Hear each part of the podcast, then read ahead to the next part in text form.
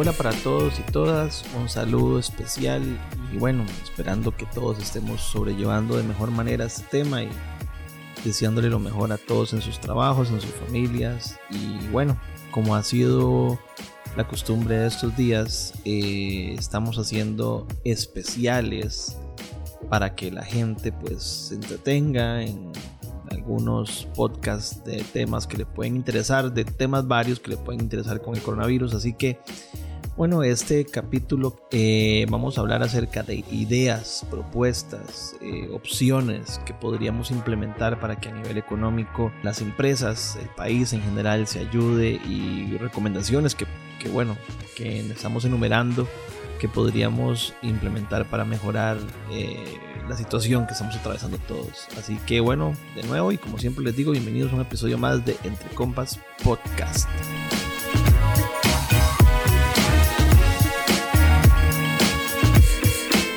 Y aquí tenemos, como ya es costumbre y es usual, a don José Dengo. José, mae, ¿cómo vas? Pura vida. Sí, yo creo que, como todo el mundo, bastante preocupado. Me encantaría ser más, más, positivo. más optimista, más positivo, más feliz de estar en el, en el podcast hoy, pero, pero realmente la, la cosa está muy complicada y todos los días cambia la realidad del país y del mundo. Entonces, sí. Sí, y aquí lo que toca ahora es, Dima, como decías vos ahora, antes de, grabar, distraerse un poco y ver en qué uno puede ayudar, Así que, Eric, para eso estamos, para ver si discutimos un poquito, unas ideas. Eh, yo vi me encantaría que nos compartieras unas ideas que vi que compartiste en Twitter. Las leí todas y dije, más sería chivísima. Y no sé, hacer un, por lo menos un recap pequeño de, de ¿qué, puede hacer la economía de este país en estos días que ha estado, digamos, completamente caída. Y bueno, y las noticias de turismo ni que se diga, ¿verdad? Cuando yo veo, digamos, las propuestas del gobierno, que yo no digo que estén mal, pero yo siento personalmente que me faltan. A mí también me falta eh, y por eso fue que preparé esta lista. Primero que nada decirles que no, no son todas ideas propias, eh, es un recopilado de cosas que, que, he visto, que he conversado con gente, que he visto que se discute en redes, que, que he visto que proponen diferentes cámaras o expertos del tema, ¿verdad? Entonces, para, para aclarar eso obviamente yo me tomo la molestia de hacer la lista y, de meter algunas ideas propias, pero, pero nada más para aclarar ahí, no es como que... Sí, sí, no es como que, todas son autorías tuyas. Sí, sí, y, que, que, me tienen que dar el crédito si alguna de esas cosas se, implementa, ¿verdad? Como, como un MAE por ahí que se tomó el crédito por, por el cierre de las escuelas, pero bueno, no vamos a entrar. sí, sí, es que para este no país... Vamos a entrar. No, no, es que estrellas hay en todo lado. Eh, pero sí, a mí también me hace falta y me hace falta como un sentido de urgencia. Con, con la misma urgencia que se está tratando el tema de salud, se tiene que tratar el tema económico. Y, no es, y no es porque uno diga o quiera poner la economía al nivel de la salud y la vida de las personas. Siempre eso tiene que ser primero. Pero es que tiene que haber un país que sobreviva a la, la crisis de salud como que solo, solo estuviéramos enfocados en el tema de salud. Y claro que el tema de salud es la raíz de todo este problema pero la cola que se está sintiendo en todas las demás actividades eh, necesita el mismo tratamiento. Ahí estamos en alerta roja también, estamos en emergencia nacional también, y además nos agarró en una mala situación económica. Es como que el coronavirus nos hubiera agarrado en medio de una crisis de salud, como que tuviéramos un brote de dengue o de cólera masivo y encima nos cae eh, el coronavirus. Bueno, así hay que ver el tema económico. Estábamos en una muy mala situación económica y nos cae esto encima. Es de encender todas las alarmas, es de suspender el pago de impuestos por un tiempo, es de bajar las cargas ¿verdad? Cuando, cuando se termine la suspensión y por eso lo puse primero en la lista. Sí, exacto. más, bien, si, querés, hagamos, eh, hagamos, o sea, punto uno, punto dos y vayamos viendo cada una. La verdad es que al final me parecen súper interesantes. Arranquemos con esa que acabas de decir, la uno, la de... Ok, la uno es suspensión temporal del pago de impuestos y cargas sociales. Es decir, no es que no es que te lo cobran y lo pagas después, es que no te lo cobran del todo. Y después de un plazo prudencial, llámese dos, tres meses, lo que sea, te lo cobran a tasa reducida hasta finales de año para que decir, bueno, ok, tuvimos 30 días de emergencia, 60 días de emergencia, lo que sea, eh, entonces durante ese plazo no se pagaban impuestos. Y después, pues lo pagamos en... como a mini cuotas. como a mini cuotas o, ¿verdad? En vez de pagar el 13% del IVA, pague el 10, pague el 7, ¿verdad? Eh, pero, pero sí que haya como esa, porque se, se aprobó la, la moratoria de impuestos, que se aprobó supuestamente para, para liberar flujo de caja pero si vos analizas la medida, de nuevo, se agradece la urgencia con la que se movieron, propusieron y, aprobaron esto en la asamblea, pero la realidad es que eso no le va a liberar flujo de caja a nadie, porque todavía le estás cobrando el IVA al consumidor. El consumidor tiene que cuando compra un bien, compra un servicio, tiene que pagar el IVA. Lo que le estás dando, digamos, tiempo al empresario que retiene ese IVA de pagarlo de pagarlo más adelante. Bueno pero si yo gasto ese impuesto que me pagó mi cliente para usarlo en, mi flujo de caja de hoy después dentro de tres meses tengo que ver de dónde saco esa plata. Y quién dice que en tres meses la economía va a estar empujante que me va a permitir pagar las obligaciones de lo que está sucediendo en tres meses acumulado lo que he usado de pulmón estos tres meses anteriores, ¿verdad? Entonces, más bien me puede meter en un problema más grande dentro de tres meses. O sea, entonces en resumen es que le quitemos el IVA a todo ya para, que el cliente final también sienta un poquito de liquidez y alivio, o vos crees que si es que se le cobre al cliente final y que nada más el intermediario no lo puedan que pagar, nada más para entender. No, no, no, que, que no se cobre del todo, porque mm. tenés que estimular, tenés que estimular el consumo, entonces que tampoco el consumidor lo pague. Ok. Eh, es decir, que no se cobre del todo. El, el impuesto de renta, digamos que se ajusta automáticamente porque es, es un impuesto sobre los ingresos reales que tenés y si no hay actividad económica o si se cae mucho la actividad económica, pues proporcionalmente se va a ajustar el impuesto de renta. Entonces no, no necesitas tanto eh, la, la, la, amnistía o la suspensión ahí, pero sí en el IVA, que es en el, en el, en el impuesto de consumo. Ahí vi también que, que pusiste un tema de la caja perdonar, digamos, un poquito el pago de la caja. Ah. Perdonar el pago de la caja eh, y de nuevo, la misma ministra ayer en esa entrevista de Matices, ella reconoce que la caja es uno de los principales impedimentos al funcionamiento de las empresas hoy en día. Las cargas sociales son sumamente caras. Entonces, nos agarra en un momento donde la gente de por sí le está costando pagar, donde hay una altísima informalidad porque la gente no prefiere trabajar, digamos, al margen de la ley que, que pagar todo, todo las cargas sociales. Entonces, esto es una forma de decirle, bueno, venga, matricúlese a la caja, no le vamos a cobrar retroactivamente 10 años para atrás de, de cuotas que nosotros consideramos que usted no, no ha pagado, no le vamos a, a, cobrar multas e intereses por esas cuotas que no pagó, pero inscríbase, formalice, vuélvase a integrar al sistema, porque además ahora con la emergencia sanitaria lo que necesitas es ampliar la base de futuros contribuyentes de la caja y en este, en este momento hay un millón de personas trabajadoras que no están formalmente inscritos en la caja o no están completamente cubiertos. Entonces necesitas jalar a esa gente para adentro. Pero si, si yo soy un trabajador independiente que llevo seis años trabajando por mi cuenta y no he contribuido a la caja en esos seis años, si yo hoy llego a la caja a inscribirme, me van a cobrar por esos seis años. ¿Y de dónde saco la plata?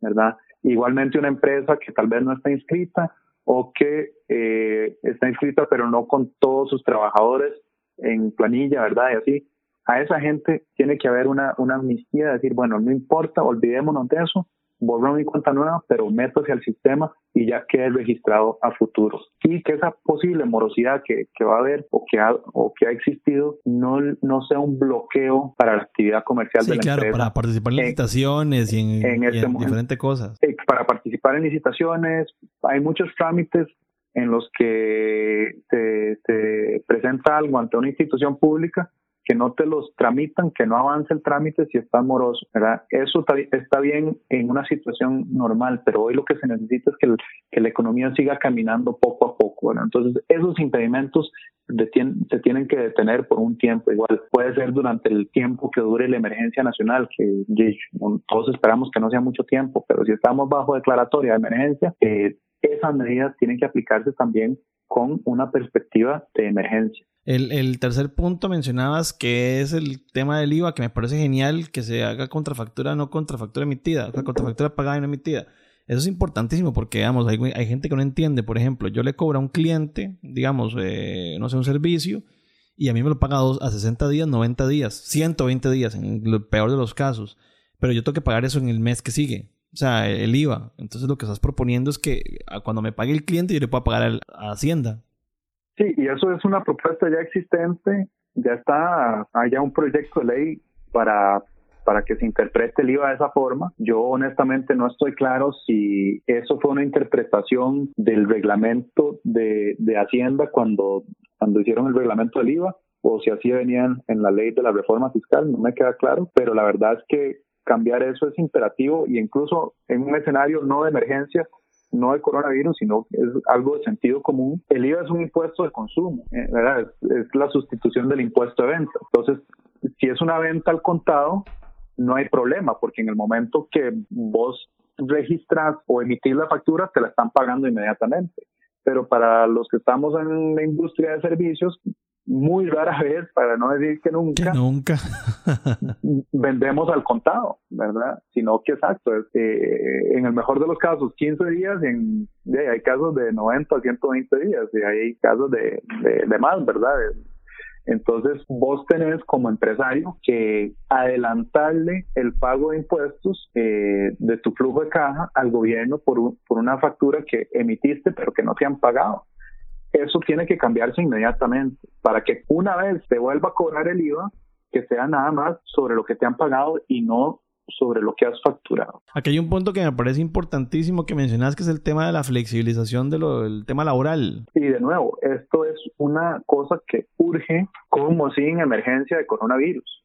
Eh, si yo tengo trabajadores que no están a tiempo completo o que laboran una semana a tiempo completo, otra semana a medio tiempo, que yo tenga la capacidad de ajustar el modo de contratación y las cargas sociales a la realidad de lo que está trabajando la persona. Eso finalmente se aprobó para trabajadoras domésticas hace, no sé, un par de años, pero era digamos, ese era el caso más, más ejemplificante, ¿verdad? De que hay unas que trabajan a, tiempo completo, pero hay unas que llegan un día por semana. Bueno, pero para tenerla en la caja, aunque llegara un día por semana, tenías que pagarle la caja como si fuera empleada a tiempo completo. Y eso lo hace imposible. Entonces la gente nada más se, la juega y, y, no, no asegura a estas personas.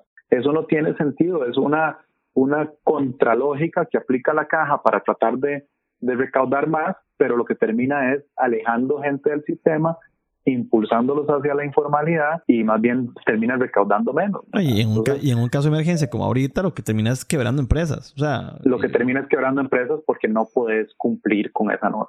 Bueno, y el, siguiente punto la del FCL.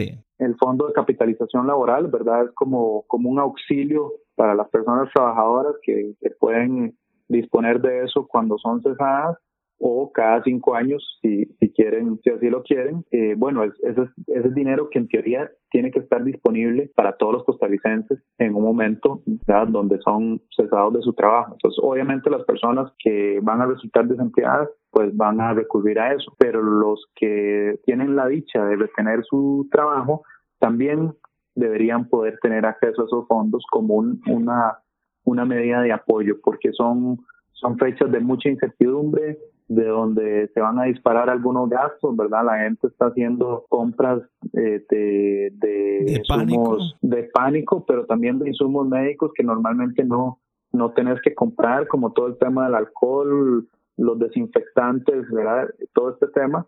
Y además, eh, la incertidumbre de no saber qué va a pasar dentro de una semana, literalmente, porque esto cambia semana a semana, día con día. Eh, y entonces, si querés que la gente tenga un poquito de colchón para, para seguir consumiendo más o menos normalmente, esta podría ser una medida de, inyectarle capital, eh, de meterle un poquito de platita a la bolsa a la gente.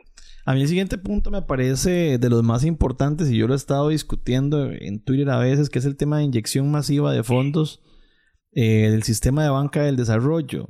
Eh, y, con, bueno, y, y lo pones muy textual con una tolerancia al riesgo para para apoyar sectores vulnerables. Yo creo que eso, eh, y eso nada más lo quiero decir como opinión personal, creo que es algo que el país con o sin emergencia debería ser algo de siempre. Mi pleito con alguna banca estatal es que allá hay plata, o sea, y hay plata. Y yo no sé por qué los bancos, digamos, del Estado eh, buscan con tanto afán el tanto superávit o tanta, tanta dinero de ganancia, cuando esa plata la que debería estar ahorita, en estos momentos, debería andar circulando, pero bueno, no por la libre porque se presta para mucha cosa, pero sí debería estar diciendo, el, banco los bancos deberían estar ofreciendo, eh, digamos, dinero para el desarrollo, para financiarse, para lo que sea, con tasas, con condiciones, pero digamos, súper favorables para cualquiera que es empresario que esté registrado como pyme, etcétera, etcétera. Mira, es que eso así debería funcionar banca de desarrollo, ¿verdad? Banca de Desarrollo está concebido como, como apoyo al, al emprendimiento, ¿verdad? Al, exacto, al, pequeño empresario que quiere atreverse a poner un negocio, eh, a, la, a la MIPYME que está empezando, que, que necesita de apoyo y que tal vez la banca comercial no le resuelve. Bueno, esa era la lógica de banca para el desarrollo, pero nuestras normas de supervisión financiera a veces son tan estrictas que hace imposible que esa gente que más lo necesita tenga acceso al crédito, porque vos vas a pedir un, ban un, crédito, un crédito de estos al banco y te piden garantía real y demostrar capacidad de pago. Entonces, ¿cómo una empresa que un emprendimiento que están haciendo, ¿cómo va a demostrar capacidad de pago si, todavía no está operando? Sí, claro. O está apenas lanzándose al mercado. Y dependiendo del tipo de, negocio que tengas, nunca vas a poder demostrar una garantía real. Yo soy una empresa de servicios. Yo no, ya, mi, empresa no tiene inventario, no tiene maquinaria, no tiene un terreno, eh, ¿verdad? O un lote donde está nuestro plantel, una cosa así que yo pueda poner como garantía real. Entonces se hace sumamente difícil tener algún tipo de acceso al crédito y deberían ser créditos con esa visión de riesgo de, de que, ya que es capital que, el Estado puso ahí a disposición, entonces el banco no tiene como que tener tanta ganancia sobre esto y puede tolerar más pérdida eh, sobre, sobre estos créditos que por sí son créditos relativamente pequeños. Es que, y además, es que yo creo que la, la, banca del Estado no debería tener tanta ganancia, pero por su, por su razón de ser. O sea, debería, debería ser plata que debería estar circulando para, para fomentar la economía. Yo entiendo un banco privado, pero un banco estatal, ¿mae? Correctamente, para, eh, para eso en teoría existe la banca estatal y lastimosamente hemos visto como mucha de esa liquidez de los bancos estatales se traduce en más y más empleados, en oficinas súper lujosas, en megasalarios para sus gerentes. Y aún así sobra un montón de plata. En bonos de, ¿verdad? que reciben dos aguinaldos eh, y aún así sobra un montón de plata y aún así no le están poniendo a trabajar el hecho de que el gobierno pueda, digamos, transferencia de superávit. Es que se me hace como que está a la par de esto que estamos hablando.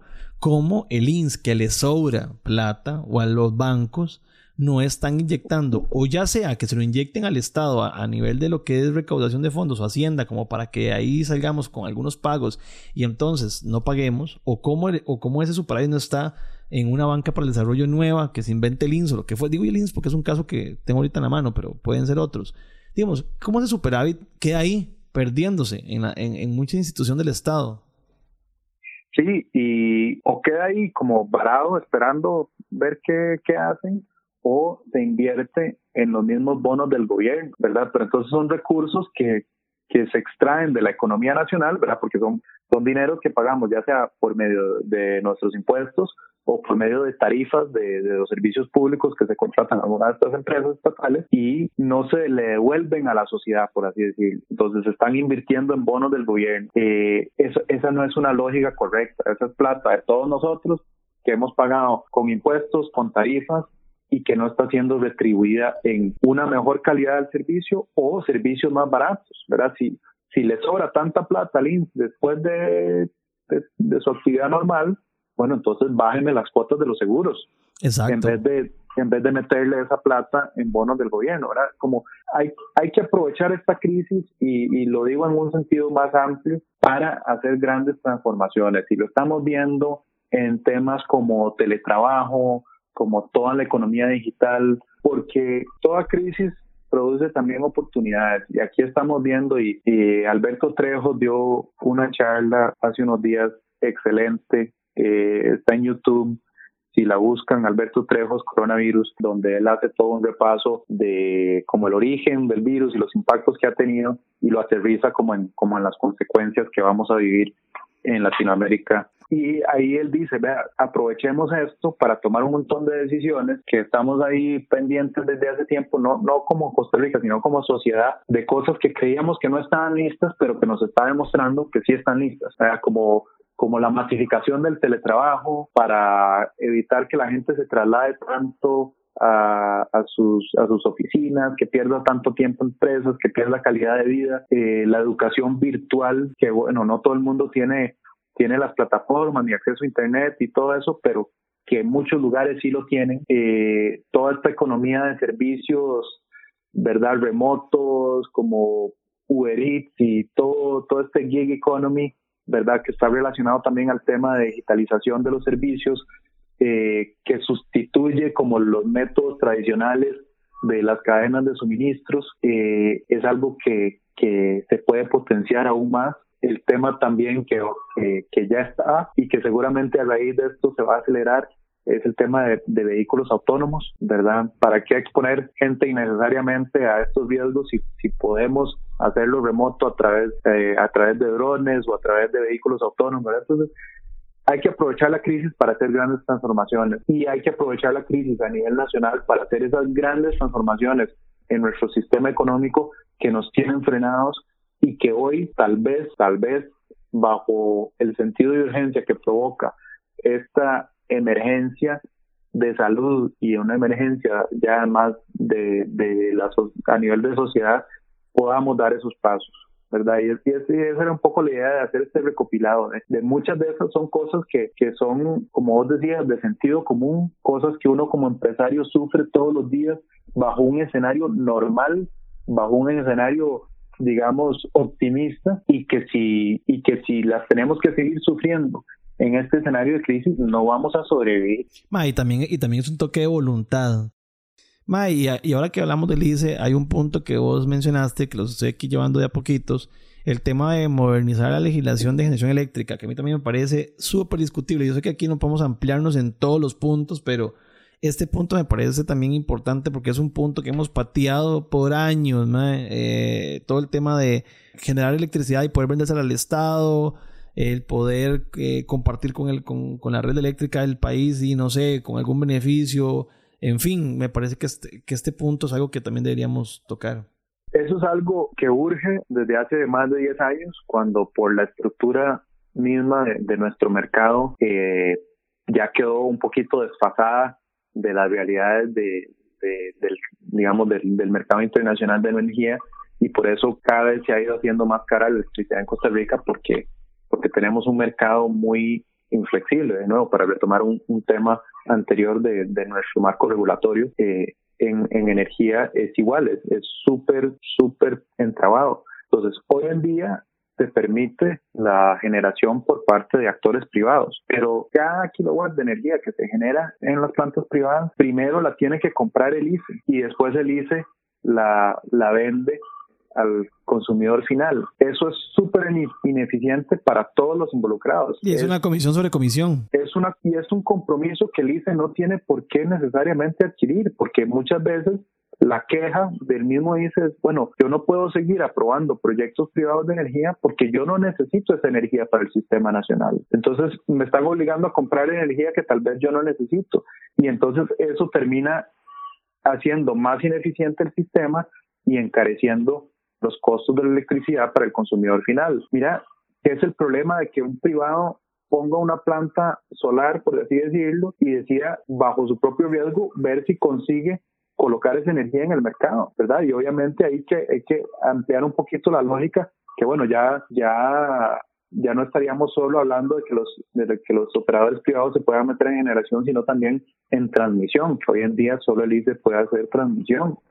Entonces, es cambiar un poco la estructura del mercado para que se adecue mejor a los tiempos modernos, para hacer, para aprovechar que en los últimos 15 años ha bajado muchísimo el precio de energías no convencionales como la eólica y sobre todo la solar, aprovechar el potencial enorme que tenemos como país tropical de, para generar energía solar y quitarle un poco de esa carga financiera al ICE de hacer grandes proyectos que sabemos que está endeudado hasta más no poder, que sabemos que, que tiene problemas para, que está haciendo toda una serie de operaciones para financiar esos grandes proyectos, para aliviar la carga financiera.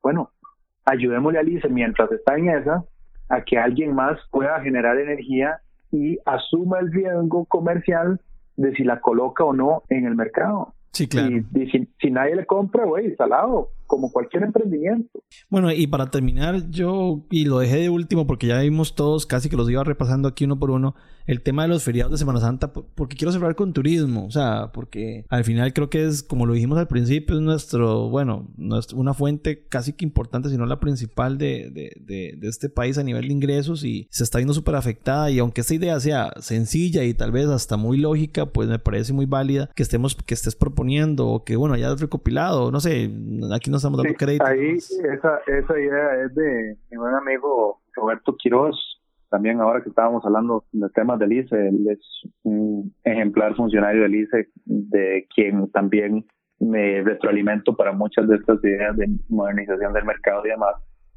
Y él conversando hace unos días, dime, esto no será una idea muy loca, de que por si estos feriados de Semana Santa vamos a estar todavía, esto es en 15 días, Semana Santa, todavía vamos a estar en medio de la emergencia, eh, posiblemente en condiciones más restrictivas, eh, entonces nadie va a aprovechar esos feriados, ¿verdad? Y, vamos a estar seguramente encerrados en casa ya o algo parecido. Entonces, ¿por qué no, en vez de, dar esos días como feriados, ¿por qué no los trasladamos hacia el segundo semestre para que sean aprovechados como fines de semana largos y de meterle un empujoncito al turismo nacional en fechas donde de por sí no nos están visitando eh, las personas de afuera, ¿verdad? Los turistas de afuera, porque ahí septiembre, octubre, mismo noviembre, nadie viene a Costa Rica porque es la época más lluviosa.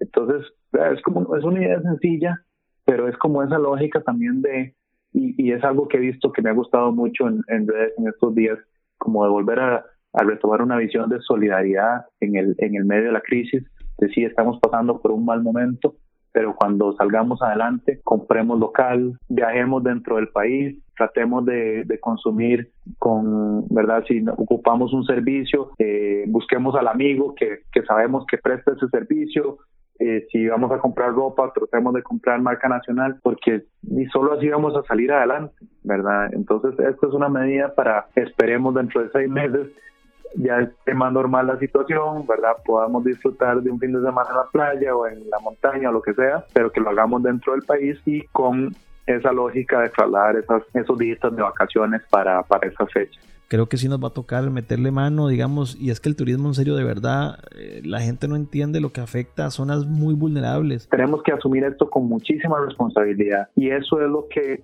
si lo hacemos bien, si evitamos porque vamos a tener un pico de contagio, todos los países lo han tenido, ¿verdad? Es nada más qué tan pronunciado ese pico. Y eso es un poco lo que ha insistido tanto eh, las autoridades de salud de la, curva plana y no nada más que se dispare, que se siga disparando exponencialmente el crecimiento de los contagios. Entonces, estar conscientes de que esto va a empeorar, pero que lo, el peor momento no sea tan grave, que no colapse nuestro sistema de salud, porque si nuestro sistema de salud es capaz de absorber el, pico de contagio, eso le va a dar más flexibilidad y más y, va a permitir que las autoridades estén más concentradas en tomar el tipo de decisiones del campo económico que conversamos. Si tenemos un si tenemos un pico de contagio como el que tuvo Italia, donde eh, entre ayer y hoy reportaron más de 400 muertos y ya seguro para el día de mañana ya van a haber superado en muertos las cifras incluso de China, las autoridades solo van a estar concentradas en eso y, no van a tener tiempo para, para ponerse creativos en otras cosas porque la, la emergencia sanitaria es tal que consume todo el tiempo y toda la atención de las autoridades. Entonces, si nosotros queremos que haya este tipo de respuesta para la parte económica, también tenemos que dar meter el hombro y ayudar para que la parte, digamos, de crisis de salud no sea tan pronunciada. Ahí es donde yo creo que ese tipo de conversaciones, repito, son las que di, fomentan discusión, fomentan que se discuta, que se hable, que se que hasta que se pelee a veces eh, de buena forma, pero de eso se trata, man. Así que yo siempre, y como te digo, te agradezco montones y bueno, y creo que nos toca seguirnos viendo por acá. Dengo pura vida, madre, que esté muy bien, eh, a cuidarse mucho. Igual vos, madre, a tus familiares también, a todos los tuyos. Y ahí seguimos conversando. Bueno, pura vida, un abrazote.